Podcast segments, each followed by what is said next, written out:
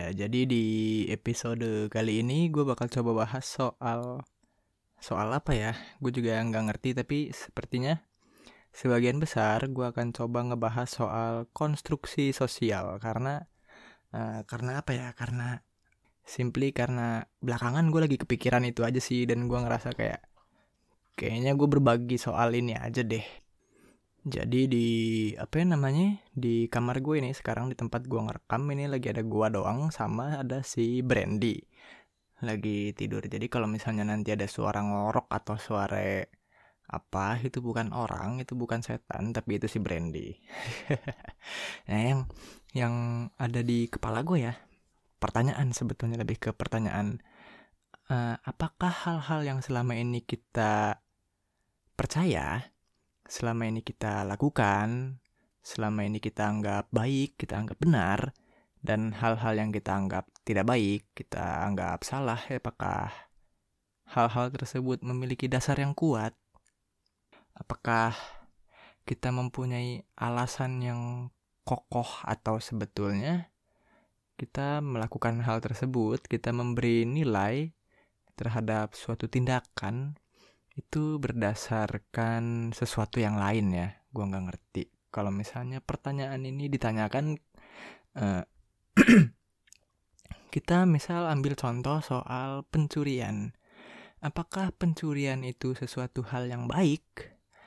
Uh, kalau misalnya kita bertanya kepada seseorang tentang pertanyaan tersebut dan dia menjawabnya atas dasar agama ya akan dengan mudah dia akan jawab pencurian bukanlah hal yang baik atau pencurian bisa dikatakan salah. Kenapa? Karena basisnya agama dan di agama menyatakan bahwa pencurian adalah hal yang dilarang.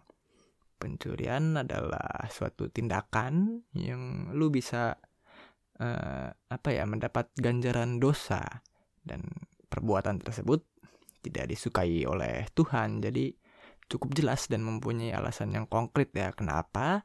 Karena hal tersebut tidak disukai oleh Tuhan dan kita harus menuruti apa keinginan Tuhan. Kita harus melakukan apa yang Tuhan senangi. Cukup simpel, tapi nggak bisa dikesampingkan juga fakta bahwa di Indonesia aja lah nggak usah di luar negeri gitu ya di Indonesia atau di tempat lu tinggal mungkin ya jangan deh mungkin terlalu sempit ya tempat lu tinggal ya terlalu kecil ruang lingkupnya. Bukan gue bukan gue mendiskreditkannya bukan. Ya jadi nggak bisa dikesampingkan juga fakta bahwa ada orang-orang yang tidak beragama di Indonesia. Nah untuk orang-orang yang begitu ya maksudnya yang tidak melandaskan jawabannya lewat apa ya melalui dasar agama lalu kenapa dia bisa mengatakan sesuatu ini baik, sesuatu itu buruk, dan segala macamnya.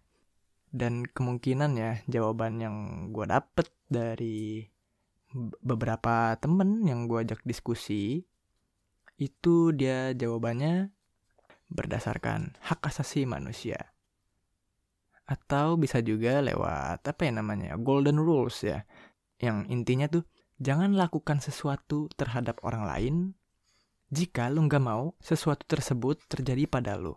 Jadi uh, simpelnya tuh kayak jangan nyubit temen lu kalau lu nggak mau dicubit ya kayak begitulah simpelnya ya. Tapi pertanyaannya kenapa harus begitu? Pertanyaan gue kan kayak kenapa harus kayak begitu? Gue nggak suka dicubit, tapi kenapa gue gak boleh nyubit orang? Ya karena gue nggak suka dicubit. Ya begini deh simpelnya gini uh, gue nggak suka ketika gue dimarah-marahin. Tapi ketika teman gue uh, berada dalam posisi yang menurut gue harus dimarahin nih karena kalau enggak bakal keterusan nih sifat jeleknya. Ya apakah gue harus tunduk pada golden rules tersebut karena gue nggak mau dimarahin gue nggak boleh marahin orang lain itu kayak gimana jadi uh, coba gue bahas pelan-pelan ya uh, kan ini gue pertanyaan yang ada di kepala gue yang menggantung nih uh, tentang konstruksi sosial ya. Jadi sebetulnya konstruksi sosial itu apa sih? Kalau yang gue cari-cari di dunia maya, di internet, konstruksi sosial adalah ide yang diciptakan, dikembangkan, dan diterima oleh society. Jadi adalah sebuah ide ya, jadi kayak menciptakan sebuah ide ya bisa dibilang norma lah ya. Living law yang menyatakan misalnya menyatakan ya ya sesimpel tamu wajib lapor satu kali 24 jam gitu. Itu kan norma yang berlaku di beberapa komplek ya yang sering gue temuin.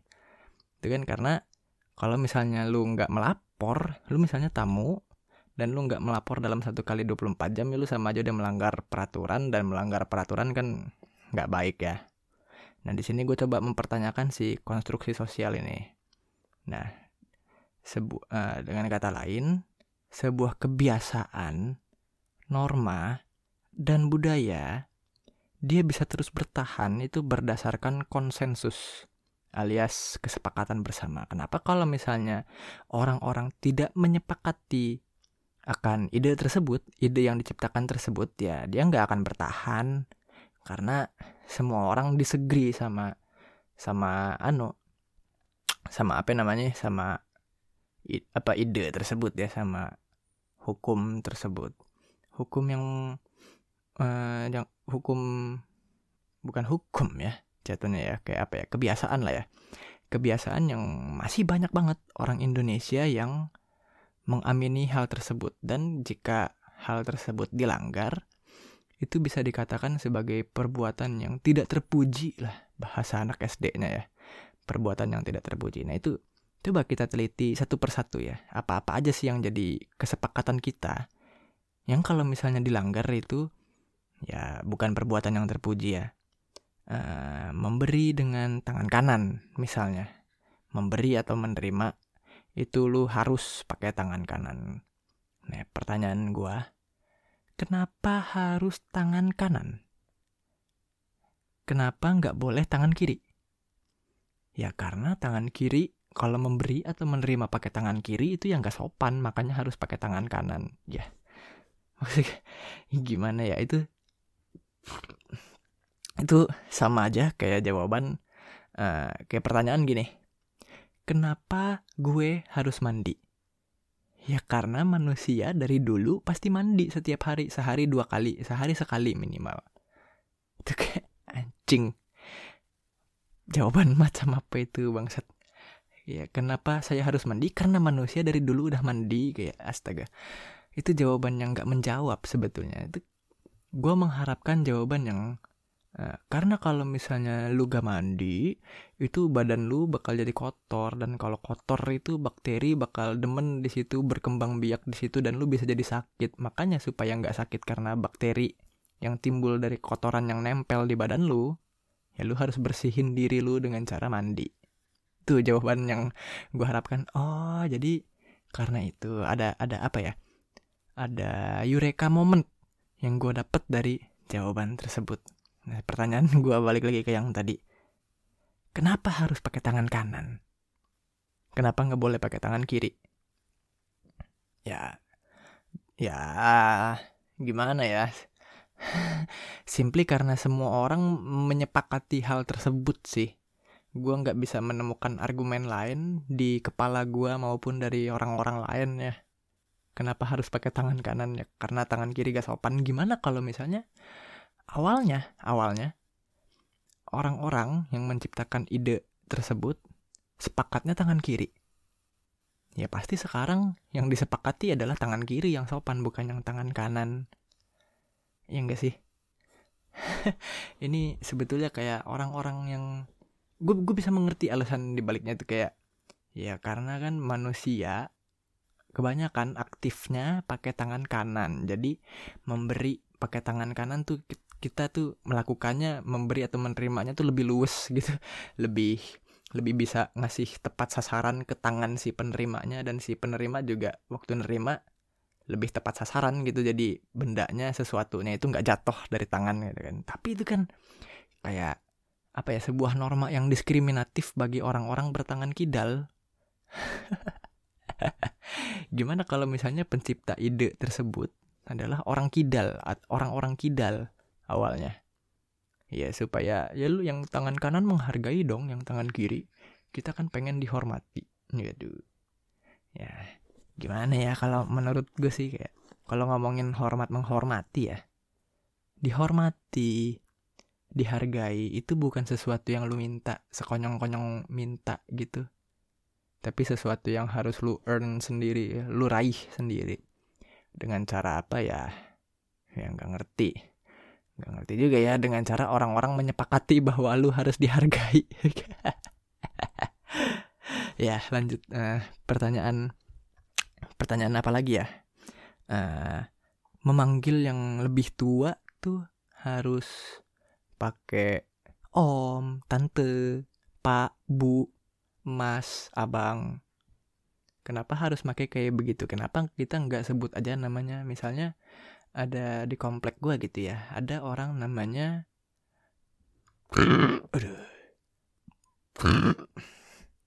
ada orang namanya Mul. Dia bawa bapak, temennya bokap gue. Gue manggil dia Pak Mul Kenapa gue manggil dia Pak Mul? Karena yang orang-orang sepakati dan orang-orang amini, kalau gue manggil orang yang lebih tua, apalagi udah bawa bapak, manggilnya pakai Pak depannya. Pak baru namanya.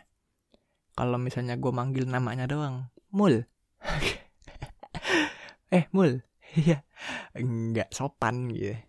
Nah pertanyaan gue adalah, kenapa memanggil nama doang kepada orang yang lebih tua dari kita itu gak sopan? Ya karena manggil nama doang itu gak sopan. Yang sopan itu pakai pak, bu, om, tante. sama aja anjing kayak jawaban mandi itu yang pertama tuh. Ya karena manusia dari dulu mandi anjing. Ya kenapa harus pakai pak bu? Karena dari dulu kita manggil pakai pak bu. Kalau kita manggil nama doang bisa diocehin nah ya sama aja sih sebetulnya. Kayak pertanyaan pertama ya simply karena orang-orang mengamini kalau manggil yang lebih tua harus pakai pak, bu supaya lebih sopan.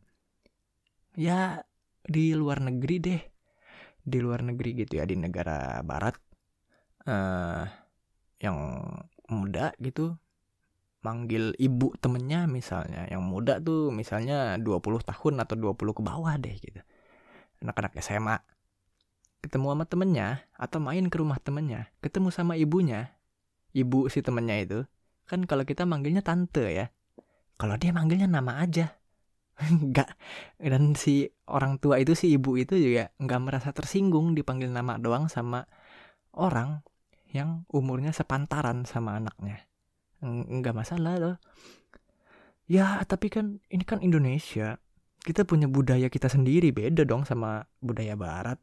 Loh Iya, iya emang Indonesia punya budayanya sendiri. Yang katanya budayanya ketimuran. Ketimuran tuh maksudnya juga timur Papua, timur atau ketimuran tuh Korea, Jepang, Cina gitu. Timur, kebudayaan ketimuran gitu.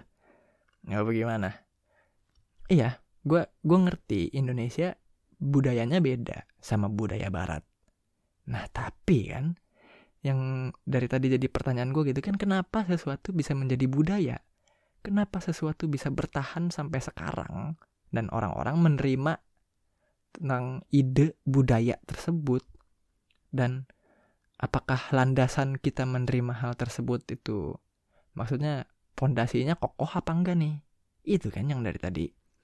Jadi jadi apa ya? Jadi pertanyaan gue. Bukan jadi pertanyaan gue. Iya sih. Jadi pertanyaan gue dan gue sedang mempertanyakan dan mungkin lu juga akan ikut bertanya-tanya mungkin ya. Ya? Maybe.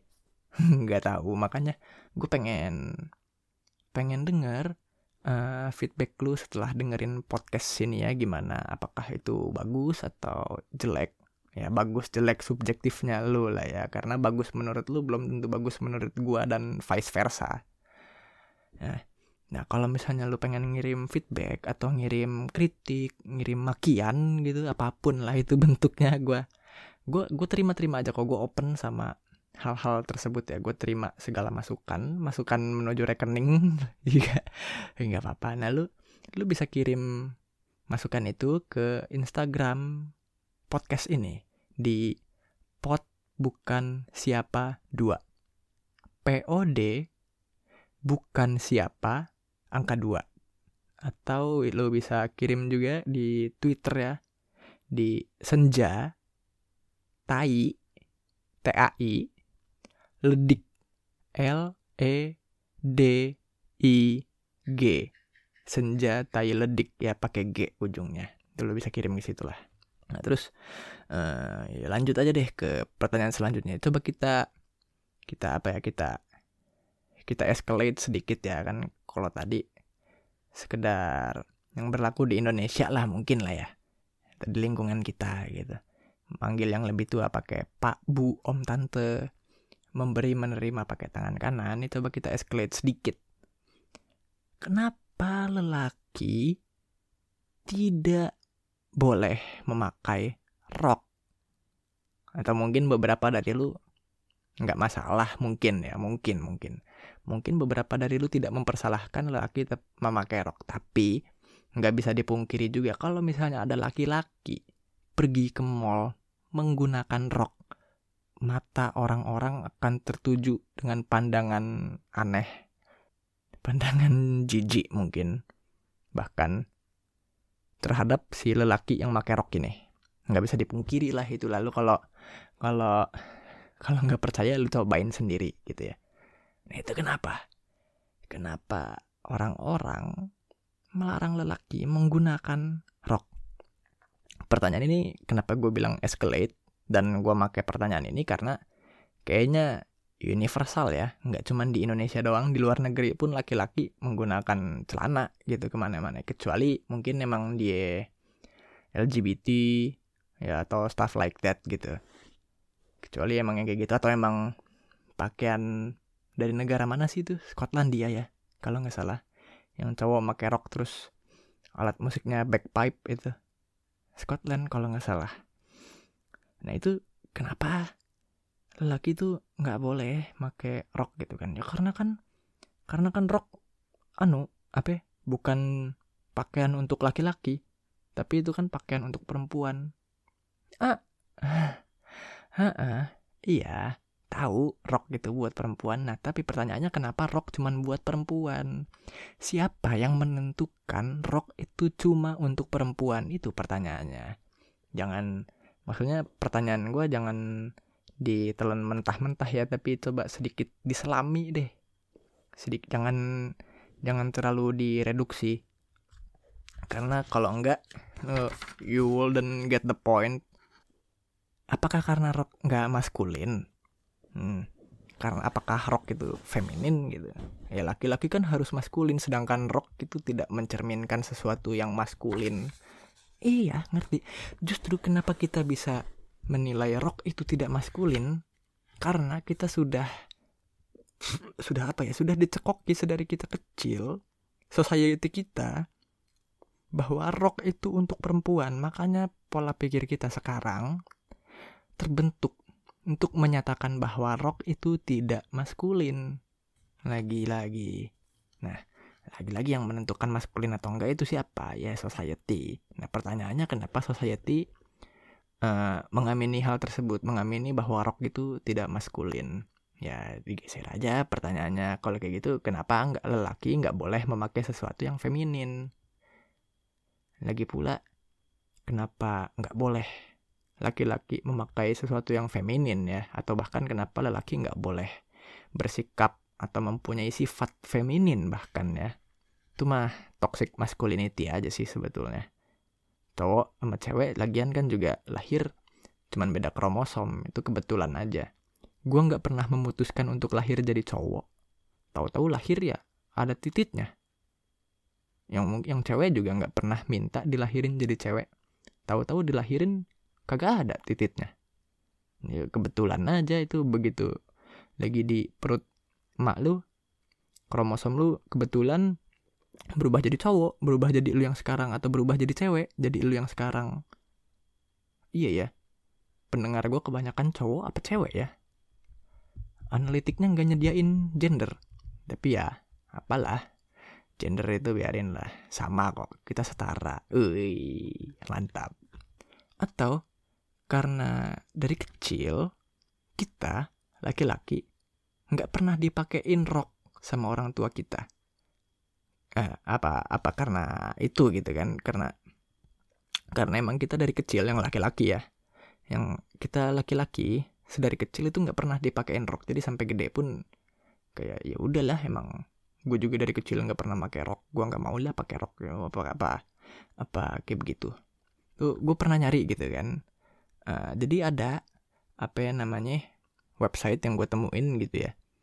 Ada seorang ibu yang dia ditanya sama anaknya tuh kenapa rok itu cuman buat cewek bukan cowok nggak boleh pakai gitu kan. Ada. Nah itu terus dikasih jawaban karena anak laki-laki itu petakilan. Dan kalau misalnya pakai rok itu bisa kelihatan gitu loh selangkangannya. Kayak karena anak laki-laki petakilan jadi ya nggak enak lah kalau misalnya pakai rok anunya kelihatan ke mana-mana ya. Lah yang namanya anak-anak kagak cewek kagak cowok pasti petakilan. Namanya juga bocah. Lah lagi pula cowok eh cewek aja waktu anak-anak boleh kok make rok gitu kan dengan dibilangin itu duduknya rapetin biar nggak ke mana-mana. Ya kenapa nggak digituin juga ke yang cowok? Jangan jangan maksud gue kayak bukan jangan sih ya. Jawaban itu uh, terkesan apa ya diskriminatif terhadap perempuan. Ya ya you know what I mean lah. Jadi kayak lagi-lagi lagi-lagi kayak pertanyaan itu kenapa laki-laki nggak boleh make rok? Itu lagi-lagi adalah konstruksi sosial aja. Ya itu bisa digeser deh pertanyaannya jadi kenapa yang cowok nggak boleh make gaun? Kenapa yang cowok nggak boleh make daster kecuali 17 Agustus ya. Lomba bawa bapak main bola pakai daster ya. Kenapa yang cowok nggak boleh pakai high heels? Karena benda-benda itu tidak maskulin. Gaun high heels itu nggak maskulin. Ya kenapa cowok nggak boleh berpakaian feminin? Hmm. Gue gue pernah nonton satu video di YouTube gitu ya. Dia yang ngebahas soal nihilis gitu. Jadi di video itu uh, dia ada bilang gini, ketika lu terus-terusan bertanya kenapa terhadap sesuatu hal, itu bisa lu akan berakhir di unanswerable question, pertanyaan yang tidak bisa dijawab. Kenapa? Coba ya nih sambil mencari jawabannya. Bangsat nih siapa sih anjing jam segini? berisik banget anjing jam 3 subuh. Ya udah lanjut. Pertanyaan terakhir gitu ya. Apa ya coba. Coba gue coba bawa ke titik yang ekstrim deh ya. Kenapa kita tidak boleh membunuh? Atau salah salah salah? At, iya iya deh. Gue gue gue bingung gitu ya antara kenapa kita tidak boleh membunuh atau kenapa kita merasa membunuh itu tidak boleh? Antara itu. Jadi uh, yang yang gue tangkap adalah pertama karena dosa ya tapi ya, ya intinya begitulah. Gue pengen coba mengesampingkan agama dulu. Terus kenapa kita nggak boleh membunuh atau kenapa kita merasa membunuh itu tidak boleh? Karena melanggar hukum karena melanggar ham karena melanggar hukum dan melanggar HAM, maka membunuh itu tidak boleh. Tapi, tapi, hukuman mati bagi pembunuh, bagi teroris, bagi bandar narkoba. Banyak di luar sana orang yang setuju sama hal tersebut. Ya, ya, jadi membunuh itu boleh kalau ada tapinya. Tapi dia pembunuh. Tapi dia teroris tapi dia bandar narkoba gitu. Ya itu kan embel-embel di belakangnya. Ini yang gue pertanyakan adalah tindakannya. Membunuhnya boleh apa enggak?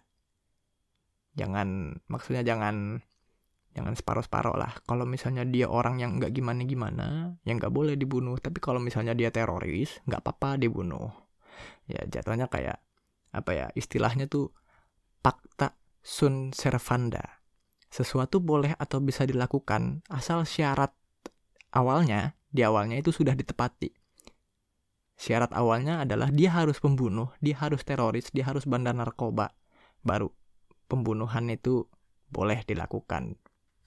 Tapi ya maksud gue banyak juga orang yang pro sama ham ya yang maksudnya yang tidak mendukung hukuman mati.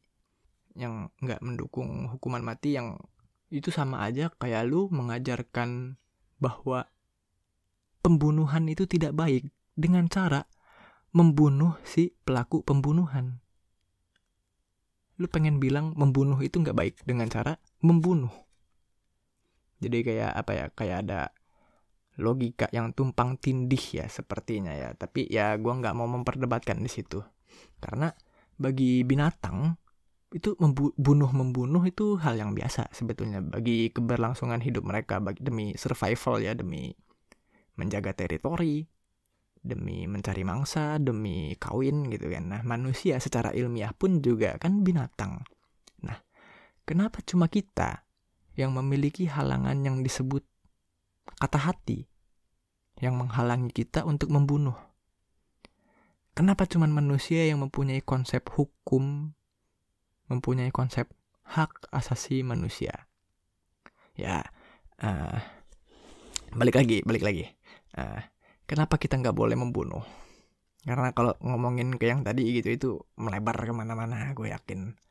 Ya, karena hal tersebut jahat. Menghilangkan nyawa orang lain tuh tidak baik. Ya, bagaimana gitu? Bagaimana caranya bisa ada baik, bisa ada jahat gitu itu siapa yang menciptakan konsep baik dan jahat? Lagi-lagi nih gue tekenin ya. Gue mencoba mengesampingkan agama dulu. Kalau ngomongin baik dan jahat itu kan bahasan moral dan bahasan moral gue udah sempet obrolin di episode lalu gitu kan. Itu kan ringkesnya ya. Itu kan melalui pengalaman kita selama jutaan tahun tuh. Merasakan apa yang enak apa yang tidak enak apa yang sakit apa yang apa yang menyenangkan gitu Nah, yang enak itu kita bilang baik, yang nggak enak yang kita bilang jahat. Atau kita sepakati yang tidak enak adalah yang jahat. Karena kan ada ada orang-orang yang masokis ya, yang suka merasakan gak enak, dia bilang enak gitu, yang suka disiksa gitu. BDSM weh, bandel loyan sholat males. ya, maksud gue adalah kenapa kita tunduk terhadap moral. Kenapa kita tunduk terhadap hukum. Kenapa kita tunduk terhadap HAM. Dan uh, eh, gue ada, maksudnya gue punya temen gitu yang gue ajak diskusi soal ini. Dan dia ngasih argumen tuh gini. Karena nggak ada orang yang mau dibunuh ya itu gua nggak mau memperdebatkan di situ. Nggak ada orang yang mau dibunuh. Oke katakan semua orang yang nggak ada yang mau dibunuh. Kalau silogisme karena tidak ada orang yang mau dibunuh maka jangan membunuh. Itu kayak kalau misalnya gua ini balik lagi ke golden rules ya. Balik lagi ke yang tadi ya. Kalau misalnya gua punya anak yang gak mau sekolah, maka jangan nyekolahin itu anak. Jika anak itu gak mau mandi, maka jangan dimandiin itu anak. Jika anak itu gak mau makan sayur, jangan dikasih makan sayur. Kan, kan, ya, ya, silogismenya kan kayak begitu kan. Nah, terus uh, ada argumen juga yang bilang karena membunuh itu tidak baik. Ya, kenapa membunuh bisa dikatakan tidak baik? Ya, antara itu tadi uh, karena nggak ada orang yang mau dibunuh, maka jangan membunuh gitu ya. Tapi kan itu gue udah pakai gue coba kasih counter argumen silogisme yang anak gak mau mandi jangan dimandiin, anak gak mau makan sayur jangan dikasih sayur, anak kagak mau sekolah gitu ya, ya udah bolosin aja nggak apa-apa kan kayak gitu ya apakah lu setuju dengan apa silogisme anak tersebut ya uh, pertanyaan gue adalah kenapa kita harus patuh dan menuruti hukum dan HAM. Apa yang mengikat kita sehingga kita harus tunduk pada hukum dan HAM? Ya, balik lagi gitu ya. Uh, coba gue pikirin gini ya. Kenapa kita tidak boleh membunuh? Karena membunuh melanggar hukum. Emangnya kalau melanggar hukum, kenapa? Ya, kita bisa dibunuh, eh dibunuh, dihukum mati, ya dibunuh ya. Kita bisa dihukum mati atau dipenjara. Ya terus, kalau kita dipenjara, kenapa? Ya nggak enak kita kehilangan kebebasan kita. Kita nggak bisa ke sana kemari, kita nggak bisa berkomunikasi segala macam. Ya terus, kalau kita nggak bebas, kenapa? yang nggak enak balik lagi nggak enak gitu kan kita takut terhadap perasaan tidak enak tersebut jadi kalau misalnya anu ya kita takut akan konsep ketidakbebasan karena kita takut akan konsep ketidakbebasan itu maka kita berperilaku baik maka kita menuruti hukum maka kita menaati hukum jadi ketakutan tersebut ketakutan akan ketidakbebasan kita mengikat kita untuk patuh terhadap hukum dan HAM. Jadi kalau misal, uh, eh, gue jadi teringat sama Nietzsche ya, Friedrich Nietzsche. Itu dia pernah bilang basis dari moral adalah ketakutan. Dan di penghujung podcast ini gue merasakan hal tersebut benar adanya karena kita takut kehilangan kebebasan, maka kita menuruti patuh dan terikat terhadap hukum, HAM, dan norma-norma yang berlaku di sekeliling kita. Kalau misalnya lu ada yang gak setuju atau yang pengen bertanya kenapa gue bilang kayak gitu, penasaran atau apa pun, lu hubungin aja ke IG atau Twitter yang tadi udah gue mention. Ya wis, sekian deh.